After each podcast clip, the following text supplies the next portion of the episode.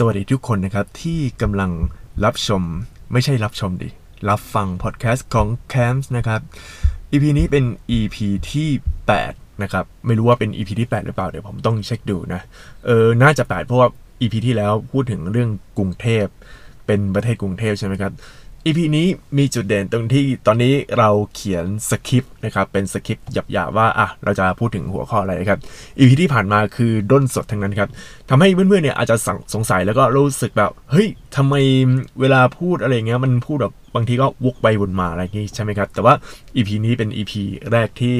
เราแบบจัดการเขียนสคริปต์ในบางจุดเป็นหัวข้อหัวข้อไปเพื่อให้เพื่อนๆเนี่ยสามารถมา ดูเลยว่า เออเราพูดถึงอะไรแล้วนะครับ แล้วก็ไม่มีการวกวนแน่นอน ก็จะเป็นเรื่องราวนั้นๆ แล้วพอเรื่องราวนี้เสร็จเราไปอีกเรื่องราวหนึ่งต่อเนื่องไปเรื่อยๆนะครับ ใน EP ที่ 8 ครับ ผมจะเล่าเกี่ยวกับเรื่องทำไมเราต้องดูดีในโลกออนไลน์นะครับเออบางคนสงสัยนะทำไมเราต้องดูดีในโลกออนไลน์ประมาณนี้ใช่ไหมทำไมคนเนี่ยจะต้องแบบ แต่งตัวดีๆ อัพลงใน IG หรือว่าไปกินอาหารหรูๆเท่ๆ แล้วก็ลงใน Instagram หรือว่าลงใน Facebook อะไรต่างๆ ให้คนแบบ เฮ้ยดูดีอะไรอย่างงี้ใช่ไหมครับ คือในความเป็นจริงเนี่ย บางคนเขาจะแบบมองว่า โอ้โห ดัดจริตตอแหลเออ อารมณ์จะประมาณนี้ต้องขออภัยในคำไม่สุภาพด้วย แต่ว่าบางคนเขาคิดแบบนี้จริง ๆ แล้วก็หลายๆคนเลยนะครับ บางทีผมก็คิดแบบนี้แต่ว่าตอนนี้ ผมไปอ่านบทความหลายบทความที่พูดเกี่ยวกับเรื่องทำไมเราต้องดูดีในโลกออนไลน์แล้วรู้สึกว่า เออ เราน่าทำเป็นพอดแคสต์แล้วก็น่าจะบอกให้กับทุกๆคนเลยว่า คือถ้าตอนนี้คุณกำลังทำตัวไม่ค่อยดีในโลกออนไลน์ทำตัวแบบภาพลักษณ์ไม่ค่อยดี อย่างเช่น ถ่ายแบบแถวขยะหรือว่าโพสต์คำหยาบคายหรือว่าด่าทอคนนู้นคนนี้นะครับอะควรเปลี่ยนไลฟ์สไตล์แล้วก็ทัศนคติ ด่วนเลยครับ เพราะว่าอันนี้มันเหมือนแบบเป็นเรื่องปกติไปแล้ว แล้วคุณจะต้องทำให้ได้นะครับ ถ้าคุณไม่ทำนะครับ มีผลต่ออนาคตในแน่นอนนะครับ อย่างเช่นเรื่องของการสมัครงานเรื่องของได้สิทธิ์อะไรต่างๆนะครับ วันนี้ครับเรามีบทความที่ผมอ่านมานะครับ ก็เป็นบทความของคุณคุกกี้คอฟฟี่นะครับ ซึ่งคุณคุกกี้คอฟฟี่เนี่ยถ้าใครรู้จักดีก็จะเป็นบล็อกเกอร์ที่ ครั้งหนึ่งเคยไปแบ็คแพ็คมาแล้วครั้งหนึ่งแล้วก็เขาจะโพสต์เกี่ยวกับเรื่องแนวแนวมือถือ ก็หลังๆมาก็จะเป็นพวก iPhone อะนะ แต่ว่าเขาก็อะโพสต์ในความคิดของเขาว่าอะหลังๆมา iPhone ก็มีแต่อะไรเฉยๆ แล้วอะไรต่างๆ มากมายครับนี่ซึ่งนี่ก็คือการเขียนของคุณ Cookie Coffee นะครับ ในบทความของ Cookie Coffee เนี่ย ได้เขียนบทความเรื่องจงสร้างภาพ บน Facebook เพราะมันมีผลต่องานและเงินเดือน เออ อันนี้เขาเขียนแล้วพอผมอ่านเนี่ยรู้สึกว่า เฮ้ย มันค่อนข้างสมเหตุสมผลพอสมควร เพราะว่าคุณคุกกี้คอฟฟี่เนี่ยเขาได้เล่าเกี่ยวกับเรื่องพวกกิจกรรมแจกของรางวัล อย่างพวกสิทธิ์ในการรับประทานอาหารในโรงแรมหรูอะไรต่างๆ พวกโรงแรม 5 ดาวเนี่ยเขาจำเป็นต้องคัดคนที่โปรไฟล์ที่ดีในระดับหนึ่งนะครับ แล้ว คนโปรไฟล์ที่ดีในระดับหนึ่งเนี่ยหน้าตามันเป็นยังไงนะครับ หน้าตาของคนที่โปรไฟล์ดีในระดับหนึ่งเนี่ยจะต้องเป็นคนที่แต่งตัวดี เป็นคนที่มีไลฟ์สไตล์ที่ค่อนข้างโพสิทีฟในการแชร์อะไรอย่างเงี้ย ซึ่งเขาจะตัดสินใน Facebook เขาจะไม่ตัดสินใน Instagram เพราะว่าการร่วมสนุกเนี่ย พวกโพสอะไรต่างๆ เนี่ยเขาจะคัดใน Facebook ไง ซึ่งถ้าสังเกตดีๆนะครับ ก็จะไม่พบพวก เด็กเด็กแว้นเนี่ยมาร่วมมาแบบร่วมกิจกรรมจริง ๆ คือต่อให้แบบพวกเด็กแว้นมาโพสต์ หรือว่าได้ของรางวัลได้แบบเอ้ยได้สิทธิ์แล้วว่าเขาตอบถูกอะแต่เขาก็จะคัดคนคือสังเกตบ้างไหมครับว่าทำไมพวกคำถามต่างๆ พวกคำถามแจกรางวัล หรือพวกแชร์ พวกไลค์พวกแชร์อะไรพวกเนี้ยมันเป็นคำถามที่มันสามารถเข้าถึงง่ายนะอย่างเช่น1บวกหเท่ากับอะไรอย่างเงี้ยโอ้โหเมื่อก่อนเคยมีครับ มันไม่ใช่คำถามที่ยากเย็นอะไรเลย ก็เพราะว่าให้คนเนี่ยมาร่วมกิจกรรม แล้วพอร่วมกิจกรรมเนี่ย ระบบใน Facebook เนี่ย สมัยเนี้ย เวลาเราร่วมกิจกรรมอะไรทีหนึ่งเนี่ยเขากดไป คือเขาตอบเนี่ย มันก็จะ คนอื่นก็จะเห็น คือมันจะแชร์โดยอัตโนมัติ แล้วทำให้คนเห็นโพสต์นั้นเรื่อยๆ คือมันเป็นเทคนิคการตลาดอย่างหนึ่งนะครับ แต่โอกาสที่จะได้เนี่ย มัน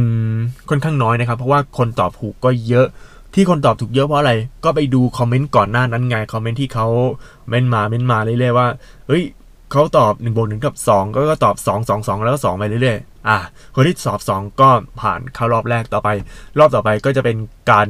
คัดคนก็จะเป็นการสุ่มสุ่มสิบคน แล้วพอสุ่มสิบคนเนี่ยเราก็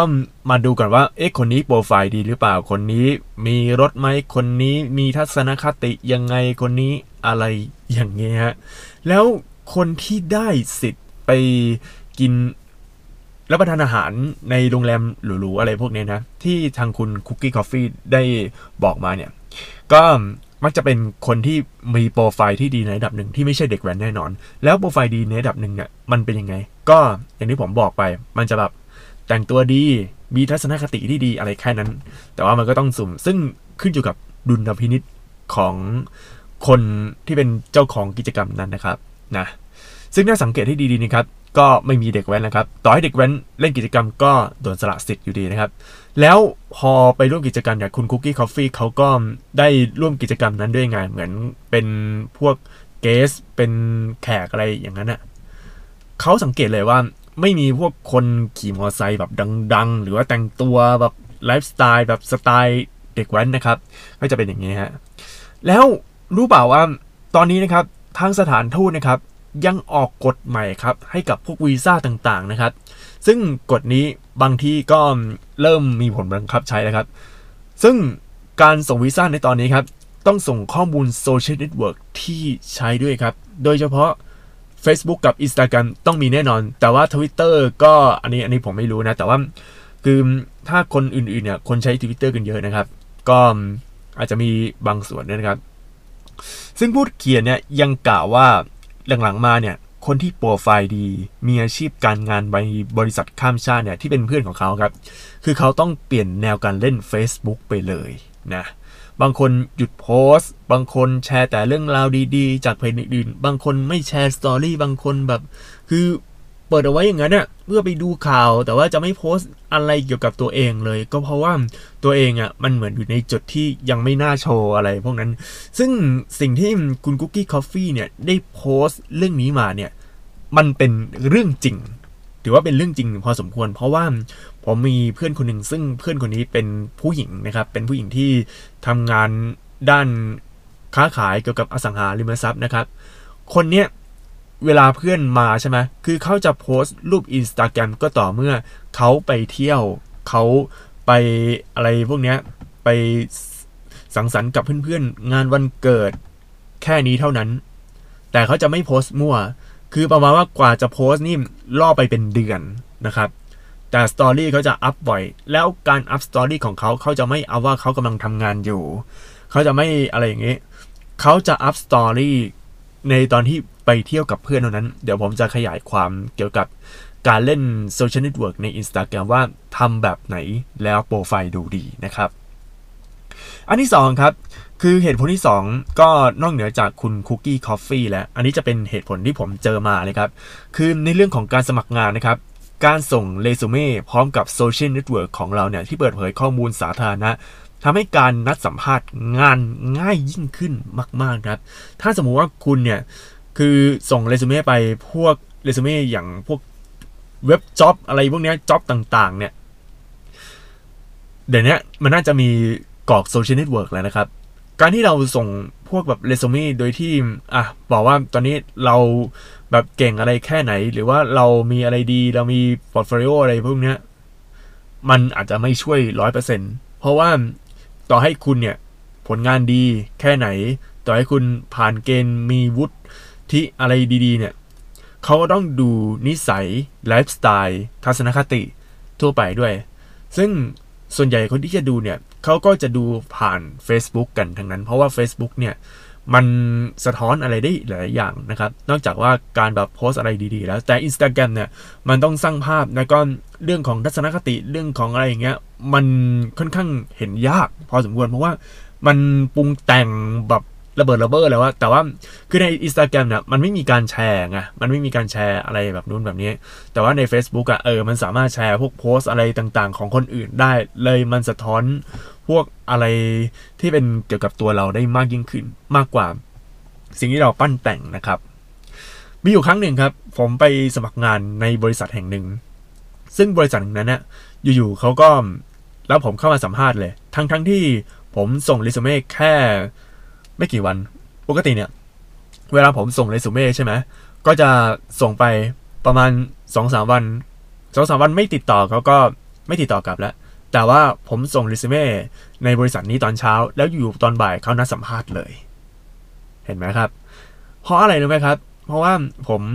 เอาพวกแบบโซเชียลเน็ตเวิร์กที่ผมเคยทำงานมา แล้วก็คือมีพวก YouTube มีพวก Facebook มีพวก Instagram มีพวก Twitter มีพวก ไอ้บล็อกที่ผมทำเนี่ย พอทำแล้วเขาเห็นคือเขารู้เลยว่า เอ้ย คนนี้เอ้ยน่าสนใจว่ะ อ่า ลองมาสัมภาษณ์ ดังนั้นครับ โปรไฟล์เนี่ยถือว่าเป็นสิ่งที่จำเป็นเลยนะ คือถ้าผมพูดอย่างเงี้ย มันหมายความว่าไงครับ มันหมายความว่าอย่างน้อยอะ คุณเกิดมาที่เป็นคนไทยนะครับ คุณต้องต้องมี Facebook หรือ IG สักสักอย่างอะนะ สักอย่าง เพราะว่า ถ้าคุณไม่มี Facebook หรือไม่มี IG เนี่ย คนก็ไม่รู้ว่าคุณเป็นใครคุณมีนิสัยยังไง นิสัยยังไง คุณมีผลงานอะไร คุณมีไลฟ์สไตล์ยังไง คุณมีคุณชอบอะไรอะไรประมาณนี้นะครับ เพราะว่ามันจะมันเหมือนเป็นโปรไฟล์เหมือนเป็นเรซูเม่ที่อัปเดตตลอดเวลา อย่างพวก LinkedIn LinkedIn ก็เป็นพอร์ตโฟลิโอเป็นพวกโปรไฟล์พวกเรซูเม่นะ แต่ว่าปัญหาของ LinkedIn อะไรพวกนี้คือ มันต้องโชว์สิ่งที่แบบ เออมันเป็น เราสร้างสรรค์พอสมควรปรุงแต่งมาเยอะเพราะว่าลงพวกงานอะไรอย่างนี้ แต่ว่าถ้าใน Facebook เนี่ยมันค่อนข้างไลฟ์เลยนะครับ คุณอาจจะสังเกตง่าย ๆเลยนะครับ ว่าคือคนดังบางคนเนี่ยแล้วแบบโอ้โห คนเขาประนามกันเยอะ เพราะว่าเขาโพสต์ว่าร้าย ว่ากล่าวด่าอะไรอย่างเงี้ยผมเห็นผมก็รู้สึกว่าจิตตกเหมือนกันผมก็เลยเลิกติดตามคนนั้นไป แล้วคนอื่นเห็นเนี่ยคนก็อะมาแชร์ต่อมาด่าต่อ มันก็อยู่ในวงเวียนที่แบบแนวลบๆนะครับอะต่อไปครับเหตุผลที่3ครับก็เป็นเรื่องของ first impression นะครับซึ่ง first impression ครับไม่ว่าจะในโลกออนไลน์ หรือโลกออฟไลน์เนี่ยมันก็ยังสำคัญกว่าวันอย่างข้ามครับ คือถ้าในโลกออฟไลน์เนี่ยก็คือ เวลาเจอคนทั่วไปอย่างเงี้ยอะการการแต่งตัวดี คือการแต่งตัวดีแต่งสวยหน้าตาดีหุ่นดีอะไรอย่างงี้ นี่ก็เป็น first impression ซึ่งคนเนี่ยเขาจะดูแล้ว เฮ้ย คนนี้มีของอย่างเวลาผมไปดูคนหลาย ๆ คนเนี่ยพวกดาราอะไรอย่างเงี้ย first impression มันจะมาเลยนะนะครับ แล้วจริง ๆ อะ มันไม่ใช่แค่เรื่องของการแต่งตัวดีหรือว่าการทำอะไรอย่างงี้ครับ คนรอบข้างที่มาพร้อมกันก็ด้วยครับ เราจะสังเกตง่ายๆครับว่า เออไอ้ดาราคนนี้อยู่ๆมาแล้วแบบมีบริการประมาณ3 5ถึง5คนนะทำไมคนถึงมองกันเยอะ คือมนุษย์เนี่ยเป็นธรรมชาติอยู่แล้วครับ มักจะสนใจสิ่งที่มนุษย์ลุมล้อมด้วยกัน อย่างพวกคอนเสิร์ตอะไรเงี้ยเฮ้ยทำไมคนแบบกีดกรารแล้วแบบคนมาลุมล้อมเนี่ย แล้วมันเป็นเป้าสายตาคนอื่นเนี่ยครับนี่คือมนุษย์ครับเป็นเรื่องของธรรมชาตินะครับ แล้ว first impression ก็นอกจากที่แต่งตัวดีแล้วยังมีเรื่องของการแบบคนลุมล้อมด้วยนะครับ แต่ว่าในโลกออนไลน์ครับ คนก็ติดตาม คนเลือกจะติดตาม คนจะแอดเพื่อนหรืออะไรอย่างเงี้ย ก็เพราะ first impression เหมือนกัน แล้วเดี๋ยวนี้ครับ ปัจจัยในการติดตามมันก็เยอะขึ้นครับ ก็ไม่ใช่แค่หน้าตาดีก็จะเป็นไลฟ์สไตล์พวกทัศนคติด้วยนะครับ อันนี้คือเรื่องจริงเพราะว่า เวลาผมจะติดตามคนบางคนเนี่ย ปกติผมจะติดตามเพราะว่า เอ้ย คนนี้เป็นเพื่อน เราก็สนิทกันอะไรอย่างเงี้ย ก็อะติดตามก่อน แต่ว่าสมัยเนี้ย เวลาเราจะเลือกติดตามเพจ หรือว่าติดตามอินสตาแกรมใครบางคนเนี่ย ต้องดูด้วยว่ามันเป็นสิ่งที่เราชอบหรือเปล่า มันคลิกกันหรือเปล่าอะไรอย่างเงี้ย มันจะเป็นอย่างนี้จริง ๆ ซึ่ง first impression ในการสร้าง social network ต่างๆเนี่ยเดี๋ยวผมจะพูดใน section ที่ 2 กันนะครับ ใน section ที่ 2 ครับ ผมจะเล่าเกี่ยวกับว่า แล้วเราจะทำโปรไฟล์ social network ให้ดีอย่างไรนะครับ ขั้นแรกนะครับ บอกเลยคุณจะต้องควรมี social network 2อันนี้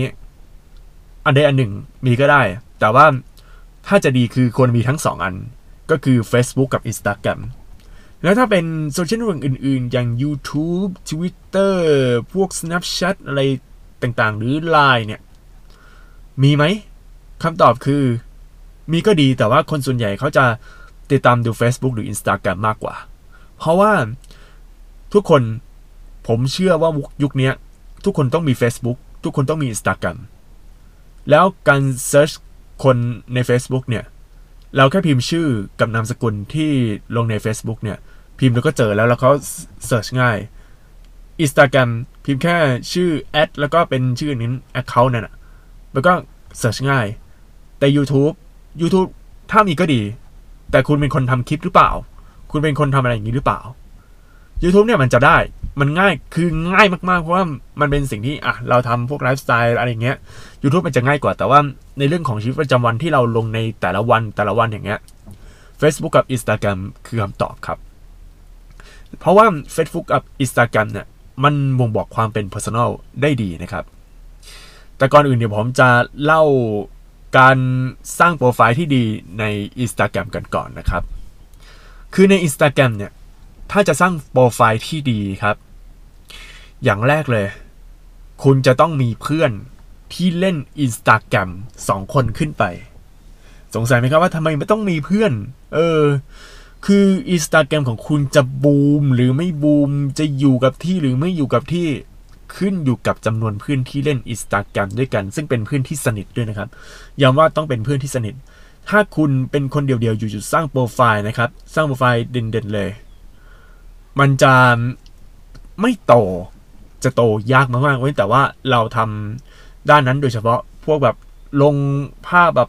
street photography สวยๆลงแต่ street อย่างเดียว แต่ว่ามันยาก แต่ถ้าเป็นพวก Personal อย่างเราหรือว่าเราจะสร้างโปรไฟล์ดีๆ อย่างเงี้ย คุณต้องมีเพื่อนสองคนขึ้นไป แล้วต้องเล่น Instagram ด้วย และเพื่อนสองคนนี้ต้องเล่น Instagram เป็น primary social network เลย ก็คือเป็น social network แรกที่เขาเล่น ถามว่าทำไมถึงเป็นอย่างนี้ มันจะมีเหตุผลต่อไปครับ ใน Instagram เนี่ย มันจะมีพวกฟังก์ชันต่างๆ ที่เอื้ออำนวยให้คนที่มีเพื่อนอยู่แล้ว แล้วเล่นต่อครับ เพราะว่าการที่เราลงรูปใน Instagram เนี่ย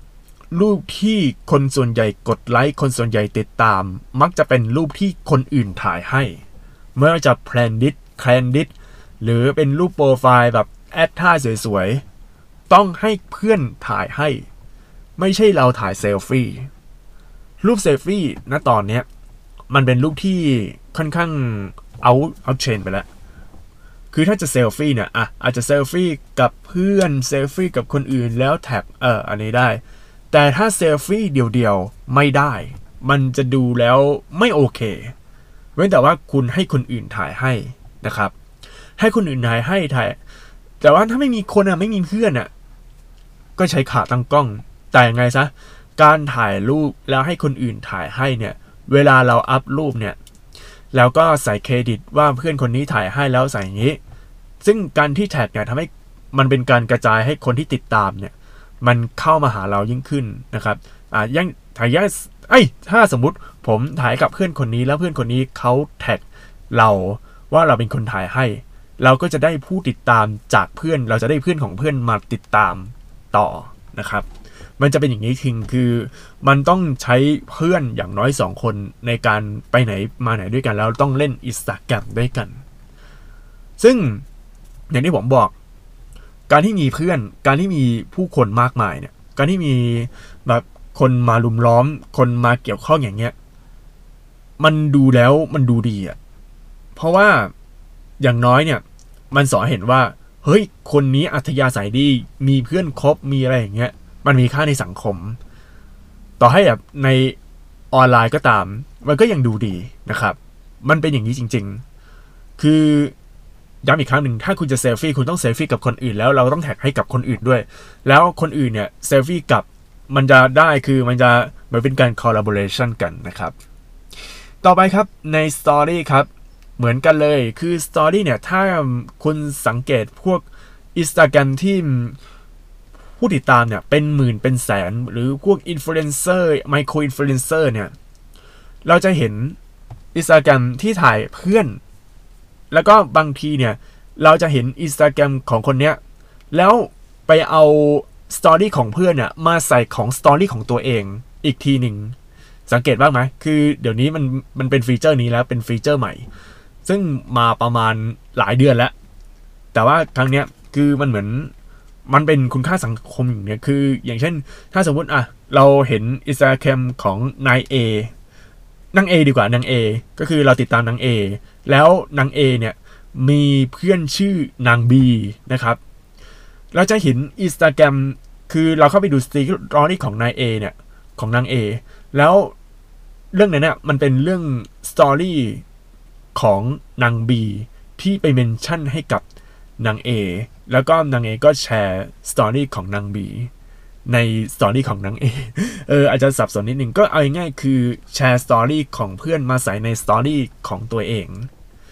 ซึ่งการทำอย่างนี้ได้คุณจะต้องมีเพื่อนที่ mention story นั้น แล้วก็ผลัดกัน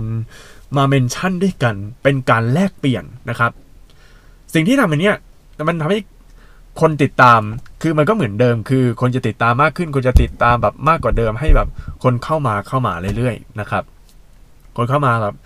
เอออย่างเงี้ยทำให้มันดูดีนะครับ เอาง่ายๆคือการเล่น social network ใน Instagram เนี่ย คุณต้องมีเพื่อนนะครับ ผลัดกันถ่ายรูป ผลัดกันไปอะไรอย่างเงี้ย ก็ต้องหาทริปดีๆ สักทริป ถ้าคุณไม่มีเพื่อน เล่นลำบากแน่นอน แล้วก็ไลฟ์สไตล์ไม่ดูดีนะครับ แล้วคำถามดีเราจะหาเพื่อนยังไง ให้แบบมาเล่นอินสตาแกรมด้วยกัน มันค่อนข้าง simple มีค่อนข้างง่ายครับ แล้วก็ไปหาเพื่อนก่อน หาเพื่อนที่แบบเออสนิทกัน เอาเพื่อนที่แบบคนในมัธยมพวกเด็กมัธยมส่วนใหญ่เออเขาก็มีเพื่อนอยู่แล้วไงก็แบบเออสนิทกันเนี่ยนั่นแหละแล้วก็ไปเที่ยวไหนไปไหนกับเพื่อนแล้วก็ไป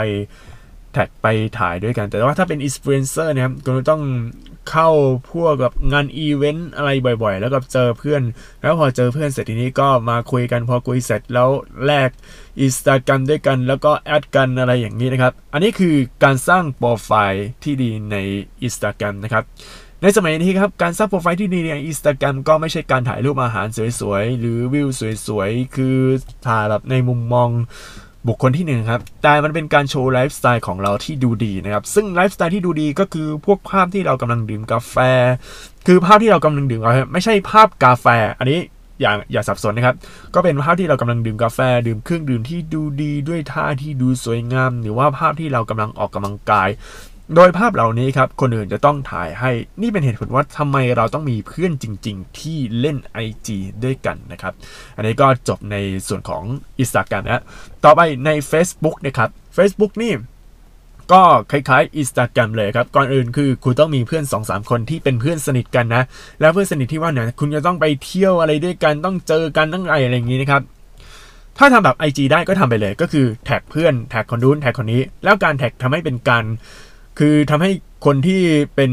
ผู้ติดตามคนอื่นเนี่ยเขาจะเข้าถึงเราได้ยังง่ายยิ่งขึ้น แล้วมันจะเป็นการเปลี่ยนคือการแลกเปลี่ยนเพื่อนของเพื่อนนะครับ แต่ใน Facebook ครับมันมีฟังก์ชันการแชร์ แชร์ก็คือเห็นโพสอะไรดีๆ แล้วก็แชร์เข้าในพื้นที่ของตัวเองนะครับ ให้แชร์พวกโพสแนวโพสิทีฟนะครับไม่อย่างเช่นเรื่องของวิธีการแก้ไขปัญหาภาวะโรคติด รถติดอะไรอย่างเงี้ย หรือวิธีการเลี้ยงหมาที่ถูกต้องหรือแชร์แบบการเลี้ยงหมาที่ถูกวิธี หรือแชร์อาหารอร่อยๆอะไรอย่างงี้นะครับ คือการที่เราแชร์พวกโพสต์แนวโพสิทีฟอย่างเงี้ย มันจะทำให้คนอื่นเนี่ยเฮ้ยอยากจะแชร์ต่อ เพราะว่ามันแชร์แล้วมันดูดีกับตัวเองนะครับ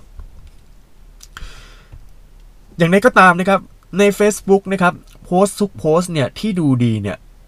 ต้องเปิดสาธารณะนะครับ